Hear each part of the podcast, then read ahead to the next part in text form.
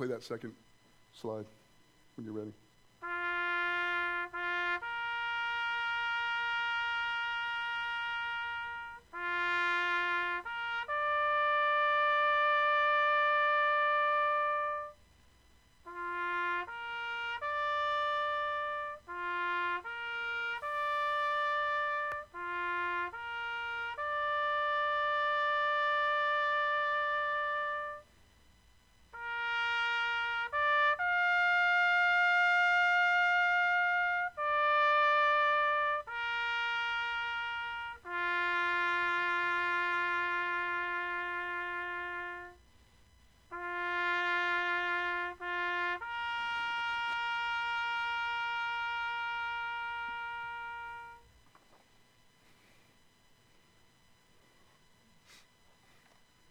And the Taps is a highly recognizable tune that dates back to the American Civil War. Before Taps, there was a traditional bugle call that the Army used to let troops know that it was time to sleep. But some believe this didn't fit the somber reality of war. General David Butterfield thought this bugle call should be more melodious after a long, tiring day. So he reworked an existing call and had his brigade bugler play it for the Army men. Soon, buglers from other units spread this 24 note tune. It was so popular, it even caught on with the Confederate troops. The tune is probably called taps because of the tradition that was commonplace before this new bugle call, which was to play a series of three drum taps. Soon after taps was cre- created, it was first played for a military funeral of a Union cannoneer who was killed in the war. His commanding officer decided the bugle call would be a safer way to honor the loss instead of the traditional firing of three rifle volleys over the grave of the soldier, which could have been seen as an attack by any nearby enemy. Taps didn't become part, a mandatory part of military funerals until 1891, but was likely used unofficially long before that. Since then, it's become a way to honor all those who fought for our country. The song was a way to send troops to sleep after a long day and has become a call for the ultimate rest. There's something beautiful about having the same tones and notes lingering through the centuries. So I want to play taps this morning because we're going to be talking about the death of a patriarch today. Jacob is going to say some final words, and people are going to pay their final respects to the grandson of Abraham and Sarah and the son of Isaac and Rebekah. He has lived a long life full of ups and downs, triumphs and hardships, and happiness and sadness. He held on to his brother's heel as he was born, and he held on to God and wouldn't let go as he wrestled with him.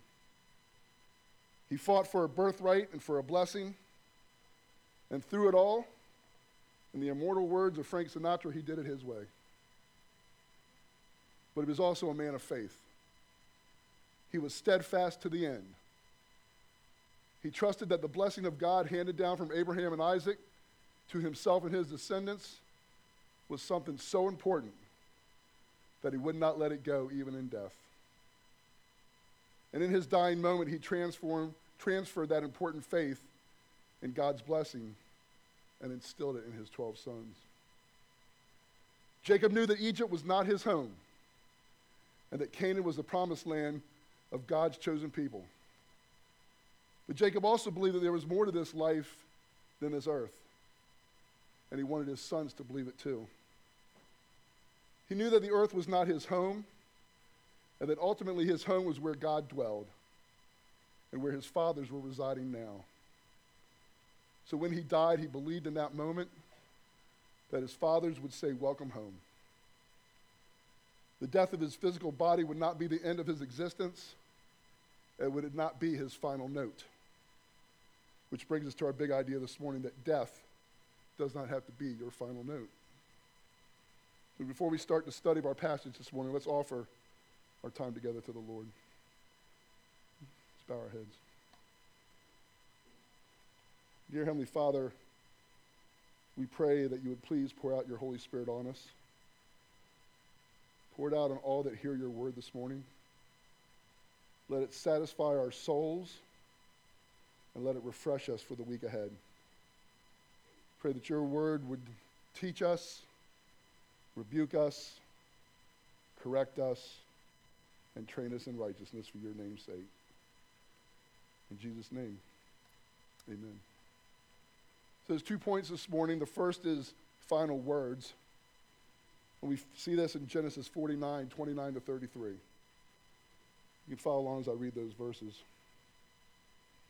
This is what God's word says.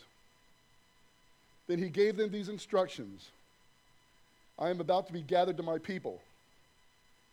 Bury me with my fathers in the cave in the field of Ephron the Hittite, the cave in the field of Machpelah, near Mamre in Canaan, which Abraham brought, bought along with the field as a burial place from Ephron the Hittite. There, Abraham and his wife Sarah were buried. There, Isaac and his wife Rebekah were buried and there I buried Leah. The field and the cave in it were bought from the Hittites. When Jacob had finished giving instructions to his sons, he drew his feet up into the bed, he breathed his last, and he was gathered to his people. So these are the last words spoken by Jacob to his 12 sons before he died.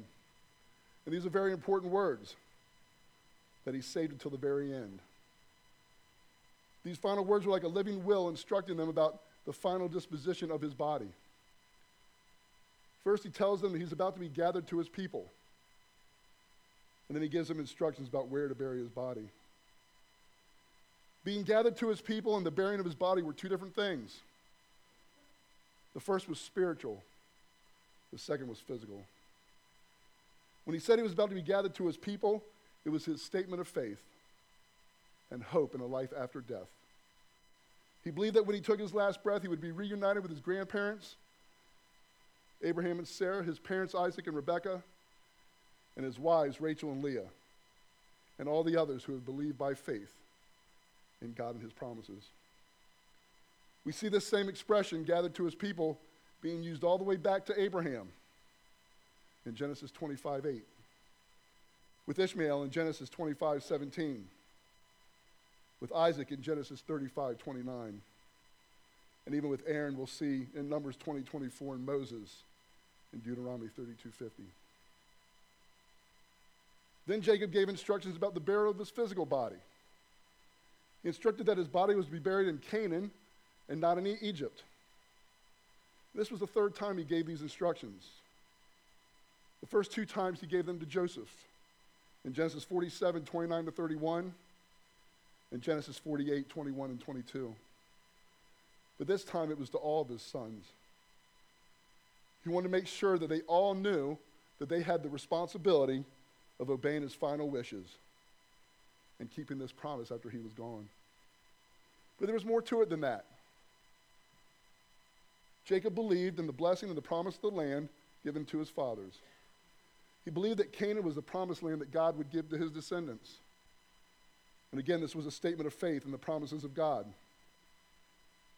John Calvin wrote that Jacob did not wish to be carried into the land of Canaan, as if he would be nearer to heaven for being buried there, but that being dead, he might claim possession of the land which he had held during his life, because it was profitable that the memory of the promise should be renewed by this symbol among his surviving sons in order that they might aspire to it.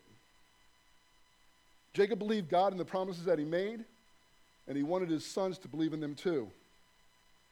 But he also knew that his descendants would spend 400 years in Egypt, and it wouldn't be easy, would be in slavery. His burial in Canaan would be a visible sign to the sons of Israel that God would one day deliver them from slavery. He would lead them out of Egypt and into their promised land.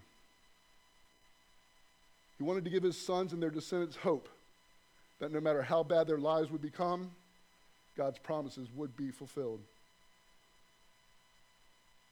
Jacob also gave a very specific and precise location as to where he was to be buried. Look at the number of times he repeats certain phrases. He mentions a cave, a field, and Ephron the Hittite three times. He mentions that Abraham bought it from the Ephron the Hittite twice And he mentions Machpelah, Mamre, and Canaan one time each. He tells them that Abraham and his wife Sarah, Isaac and his wife Rebekah, and Leah are all buried there. This is the first time that we're told where Rebekah and Leah had been buried. This description and explanation were for two reasons. First, it was to prove that the place he wanted to be buried was his family's burial place that was bought by Abraham from Ephron the Hittite, and he did it in front of witnesses. We saw this in Genesis 23. It was legally owned by Abraham and his descendants, of which Jacob was one, and he had the right to be buried there.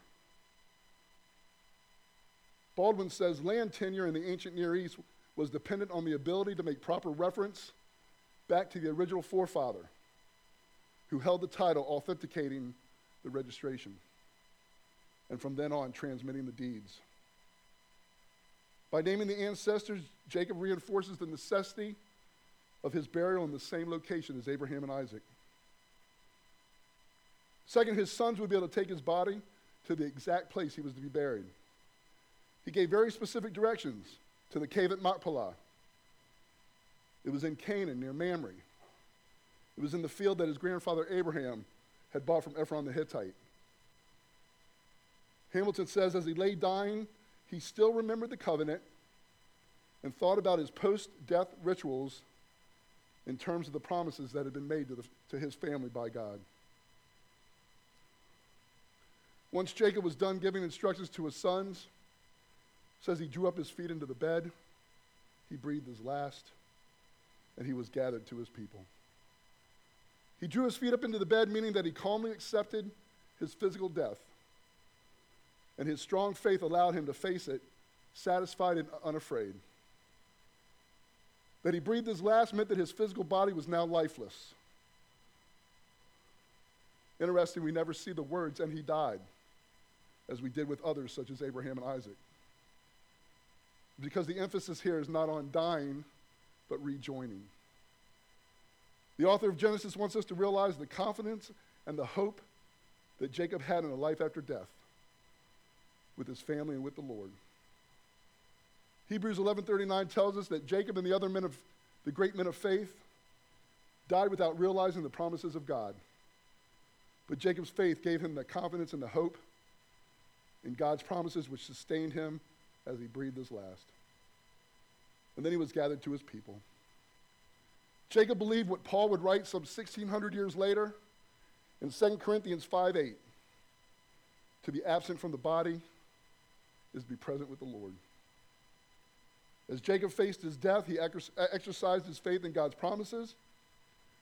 You know, he had never died before and gone beyond the grave. He didn't know what was waiting for him there, but he had faith. He had hope, and he trusted in his God and the God of his fathers. In that moment, he believed that God is the God of the living and not the dead. Do we as Christians today have the same unwavering faith, hope, and trust in God's promises of life after death? You know, we have the further knowledge that Jesus resurrected from the grave and is alive in heaven as we meet here this morning. Jesus' resurrection is the basis for our hope and our future resurrection. But do we live our lives like we believe it? Do we tell our family, friends, and others that we believe it? Do we share this faith, hope, and trust with others who do not know Jesus as their Savior and are in desperate need of a Savior? If we don't, we should and we must. We're commanded to share the good news of Jesus Christ with the world. Our mission as Christ followers is to pursue grow and multiply disciples. And that brings us to the first next step on the back of your communication card this morning, which is to share my faith, hope, and trust in an eternal life with God and Jesus in heaven. We need to be sharing this with our family, friends, and again, especially those who don't know Jesus as their Lord and Savior. That brings us to the second point this morning called final respects. It's found in Genesis 50, verses 1 to 14. Again, this is what God's word says. Joseph threw himself on his father and wept over him and kissed him. Then Joseph directed the physicians in his service to embalm his father Israel. So the physicians embalmed him, taking a full 40 days, for that was the time required for embalming. And the Egyptians mourned for him 70 days. When the days of mourning had passed, Joseph said to Pharaoh's court, If I have found favor in your eyes, speak to Pharaoh for me. Tell him, My father made me swear an oath and said, I am about to die. Bury me in the tomb I dug for myself in the land of Canaan. Now let me go up and bury my father, then I will return. Pharaoh said, Go up and bury your father as he made you swear to do. So Joseph went up to bury his father. All Pharaoh's officials accompanied him, the dignitaries of his court, and all the dignitaries of Egypt, beside all the members of Joseph's household and his brothers and those belonging to his father's household. Only their children and their flocks and herds were left in Goshen. Chariots and horsemen also went up with him. It was a very large company. When they reached the threshing floor of Atad near the Jordan, they lamented loudly and bitterly. And there Joseph observed a seven day period of mourning for his father. When the Canaanites who lived there saw the mourning at the threshing floor of Atad, they said the Egyptians are holding a solemn ceremony of mourning. That is why the place near the Jordan is called Abel Mizraim. So Jacob's sons did as he had commanded them.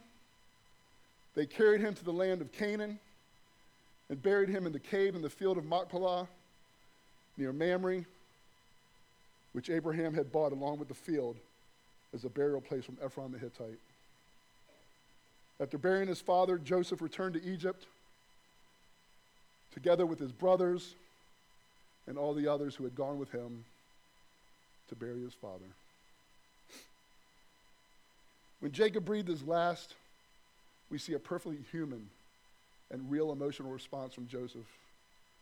He was so overcome with emotion that he threw himself on his father, and he didn't just cry, he wept. And then he kissed him. The New American Standard literally translated as he fell on his father's face which reminds us of God's promise to Jacob in Genesis 46 4 that Joseph's own hand will close your eyes. This was a fulfillment of God's promise to Jacob that he would be re- reunited with Joseph and that Joseph would be present at his death. We can rejoice in the fact that God is a good God and he keeps his promises. He kept his promises to Jacob and Joseph and the Israelite people, and he keeps his promises to us today. This is the only time in the Bible that it's mentioned that somebody kissed the dead. Such an emotional response reminds us of the strong familial bond between this father and son. Now, we aren't told that Jacob's other sons wept at his death, you know, but we can believe that he did, that they did. Joseph's response is the only one recorded since he is the main focus of the narrative. This is the sixth time we have seen Joseph cry. And it's interesting that we've only ever seen him cry for others, never for himself. The five times he has cried before this was in happiness. This is the first time that he has cried in sorrow. Joseph was grieved over his father's death, but he was not crippled with sorrow. He had promised his father that he would bury him in Canaan, and he immediately sets out to carry out his father's last wishes. In this way, he paid his final respects to his father, and he also showed his faith in the Lord. Joseph, of all the brothers, with his official position in Pharaoh's court, would have had the ability to make his father's wishes happen. So he personally took charge of his father's funeral arrangements. He directed the physicians to embalm his father's body according to Egyptian practices. And it would have taken 40 days to complete this procedure. Jacob is only one of two Israelites that were ever embalmed recorded in the Bible, the other being Joseph himself. And Jacob's body would have had to be embalmed in order to transport it to Canaan. Joseph employed physicians or healers to do the procedure instead of the professional embalmers of the day. This procedure involved considerable surgery, so the physicians would have been familiar and capable of performing it. Embalming usually included numerous pagan religious rituals conducted by a trained group of mortuary priests, which reflected a particular view of the afterlife. Joseph would have wanted to avoid these pagan rituals while still embalming his father's body for transport. This would have been in accordance with Jacob's and Joseph's faith in the one true and living God. Pharaoh commanded the Egyptians to observe an official mourning period of seven days for Jacob. This mourning period would have included the 40 days it took to embalm him. And this period was exceptional in the fact that the time of mourning for a Pharaoh was 72 days. Jacob was so highly thought of and honored that he was mourned almost as long as a Pharaoh would have been. This was Pharaoh and the Egyptians' way of paying their final respects to Jacob. In contrast, the mourning period for the Hebrew people usually lasted seven days. But there were exceptions, such as Moses and Aaron, who were mourned for 30 days each. So after the mourning period had ended, Joseph respectfully, respectfully positioned Pharaoh's court to speak on his behalf to Pharaoh. If I have, a favor, if I have favor in your eyes, emphasizes the importance of the request to him personally. And the reason Joseph couldn't go to, directly to Pharaoh was probably because he was considered unclean, because he had come in contact with his father's dead body. He would not have been allowed in Pharaoh's presence. But he wanted Pharaoh's court to speak to Pharaoh about being able to take his father's body back to Canaan. He had made an oath to his father that he would fulfill his final wishes. But Joseph needed Pharaoh's permission to leave. Joseph leaves out two things from the oath that he made to his father. One, he doesn't mention putting his hand under his father's thigh to make the oath because it would not have made any sense to Pharaoh. That was a Hebrew custom, not an Egyptian one. Two, he didn't mention that Jacob, under no circumstances, wanted to be buried in, e- in Egypt. Joseph was, di- was diplomatic. He didn't want it to seem that Jacob was ungrateful for all that Pharaoh had done for his family. Joseph stresses that Jacob wanted to be buried in the tomb that he had dug for himself in the land of Canaan. So now we know that Jacob didn't dig out the cave at Machpelah, but Joseph used this nuance to appeal to Pharaoh, who would understand wanting to spend eternity in a tomb of his own preparing. According to Hamilton, it is possible that the word translated, translated dug or hewn could also mean bought, which is, of course, is what Abraham did. Joseph then waited till the end of his plea to ask permission to go, adding that he promised that he would return. Jacob's insistence on being buried in Canaan with his fathers was a statement of his faith. It was a statement of faith to where his children and their families really belonged. Pharaoh agreed to allow Joseph to go and bury his father's body, just as Jacob made Joseph swear to do. Pharaoh was impressed by Joseph's devotion to his father. He repeated Joseph's words to go and bury your father as you promised, but he didn't repeat Joseph's promise to return. This was an indication that Pharaoh implicitly trusted Joseph to keep his promises. Joseph then went up to bury his father along with a very large entourage. This entourage was made up of three different groups. The first were high ranking officials in Pharaoh's court and in Egypt. This would have included elders of Pharaoh's household and elders of the land. This showed great respect for both Jacob and Joseph. The second were members of Joseph's household, his brothers, and those in his father's household. And the third was the equivalent of a military escort, consisting of chariots and horsemen which would also have been a sign of respect and honor. They would have also offered protection from bandits, thieves, and foreign countries along the way. The word all is mentioned three times, reinforcing the largeness of the entourage. All who were able and necessary accompanied Joseph. The only people that did not go were Joseph's and his brother's family's children. They also did not take their livestock. This would have been a sign to Pharaoh that Joseph and his family would return to Egypt according to his promise. We continue to see the fulfillment of the promise of God to make Abraham's name great. all of Egypt stopped and mourned the passing of Abraham's grandson. And Pharaoh sent this huge funeral procession to Canaan to bury him. Walton says this The attention paid to one's death is often considered an indication of the greatness or significance of one's life. We can contrast the death of Jehoram, a king of Judah, found in 2 Chronicles 21:20. This is what that says. It says he passed away to no one's regret and was buried in the city of David, but not in the tombs of the kings. Jacob believed in the promises of God, and God fulfilled his promises in and through Jacob in his life and in his death. Joseph led his father's funeral procession to Canaan until they came to the threshing floor of Atad near the Jordan River. The location of this threshing floor is unknown, except that it is near the Jordan River, either right inside or just outside the land of Canaan. And this would have been an appropriate spot to stop and observe a more private seven day mourning period for his father. A threshing floor was chosen because they were outside the city, they were elevated, and they offered a large, clear space for many people to gather at one time. This mourning period was specifically Hebrew and was marked by loud and bitter lamenting.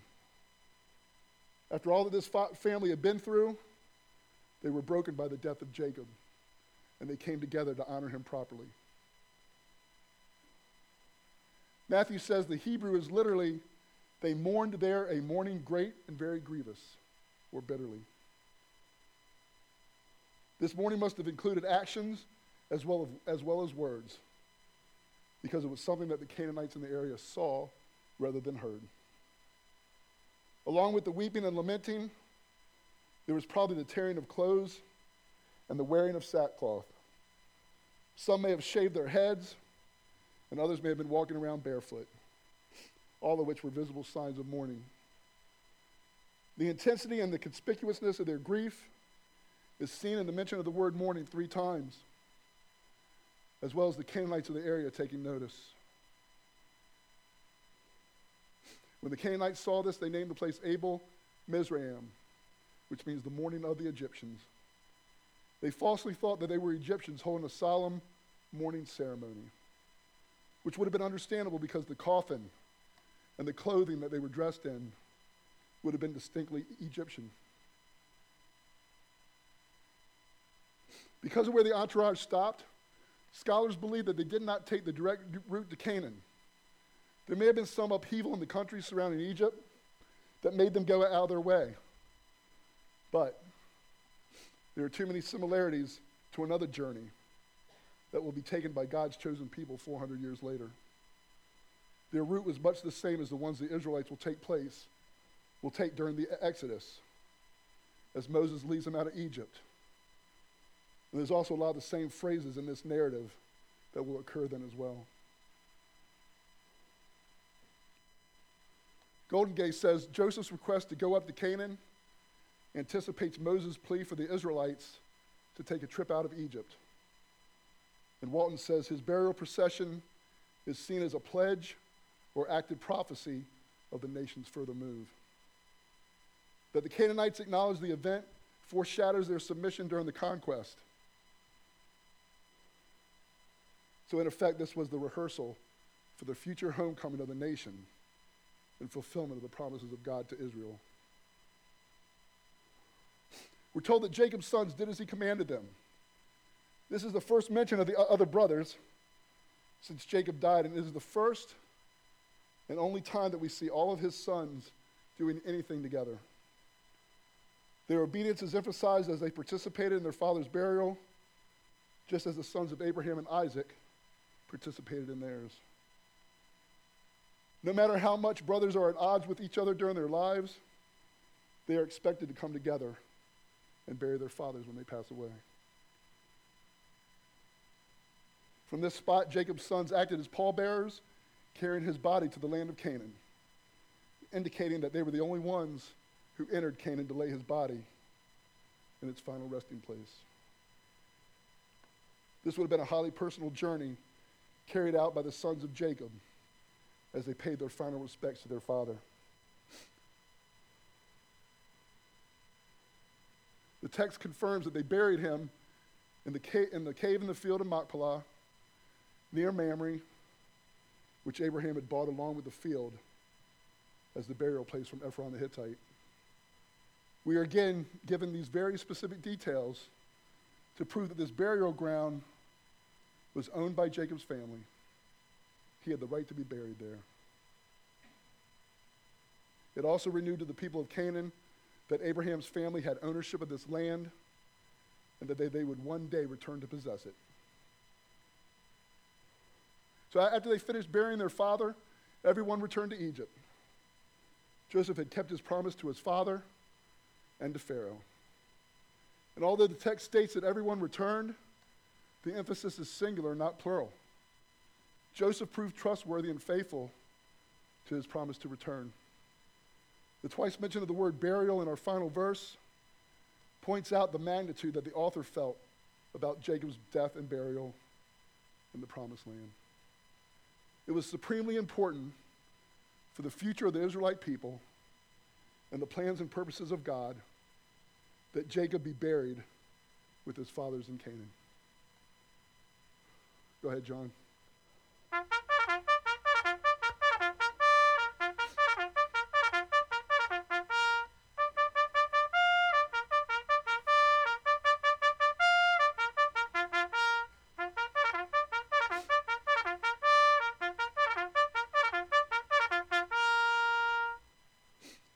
Winston Churchill planned his own funeral, and it included many of the great hymns of the church and used the eloquent Anglican liturgy. At his direction, a bugler positioned high in the dome of St. Paul's Cathedral played taps, the universal sign that day is done. But then came the most dramatic turn. As Churchill had instructed, as soon as taps was finished, another bugler placed on the other side of the great dome played Reveille. If you don't know what the words to Reveille are, you say it's time to get up, it's time to get up, it's time to get up in the morning. Now, the author of this story didn't know if Churchill was a true believer in Jesus Christ, but by following taps with Reveille, he seemed to be testifying that death is not the final note in history. There will be that great getting up morning when the dead in Christ shall rise when a loved one dies, there is sorrow and grief of loss, but for the believer, there is also the hope of eternal life that overcomes the grief. So, if you're a Christian this morning, this passage teaches us how to finish our journey of faith. Death is not the final note because, as Christ followers, we have hope in God's promises. We are reminded that there is a place that God is preparing for us, and He will surely come back and welcome us, home. So, how do we live out this journey of faith? How could our lives and our deaths point our family and friends to the Lord? How can we be faithful to our word as God has been faithful to his? Well, we can forgive others because through the shed blood of Jesus Christ, we have been forgiven. We can live in hope because the promises of God are true and sufficient for us. We could die in faith because God offers us eternal life in Christ. That brings us to the second next step on the back of your communication card this morning, which is to finish my journey of faith, forgiving others, living in hope, and dying in faith. But if you're not a Christian this morning, this passage teaches us that death does not have to be the final note in your life. One day we will all die, and every one of us will be gathered to our people. Will either be gathered to our people in heaven or gathered to our people in hell. There will be no exceptions. Believers and unbelievers alike will be gathered to their people. How then can we be sure that we'll be gathered with God's people? The key to being gathered to God's people is to be gathered to Jesus Christ here and now. It's only as you are saved by the person and work of Jesus Christ that you can be sure of being gathered one day to his people. Those who will be gathered to his people at death, or those who are, are identified with his people in life. So the question is who will you be gathered to when you die? You can only know for sure if you're gathered by Christ to his people in the here and now. And those who know for sure where they are going when they die are those who admit that they are sinners. They believe that Jesus Christ died on the cross for their sins and they rose, that he rose again. And then they confess that Jesus Christ is Lord to the glory of God the Father. If you don't know Jesus Christ as your Lord and Savior this morning, I urge you to, to admit, believe, and confess. And not let death be your final note. And that brings us to the last next step on the back of your communication card, which is to admit that I'm a sinner, believe that Jesus died for me and rose again, and confess him as Lord, so that when I die, I am gathered to the people, to God, and to his people. As the praise team comes to lead us in a final song, and as the ushers prepare to collect the tithes and offerings and the communication cards, let's bow our heads for a word of prayer.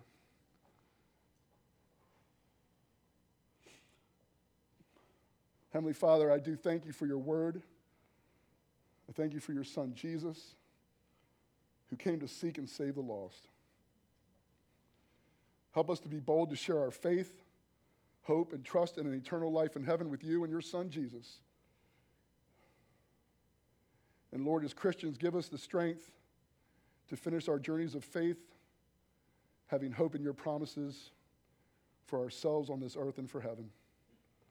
And Lord, I pray for those who do not, who do not know you as their Lord and Savior, that they will admit that they are sinners, will believe that Jesus died for them and rose again, and will confess him as Lord, so they, that when they die, they will be gathered to you and to your people. In Jesus' name, amen.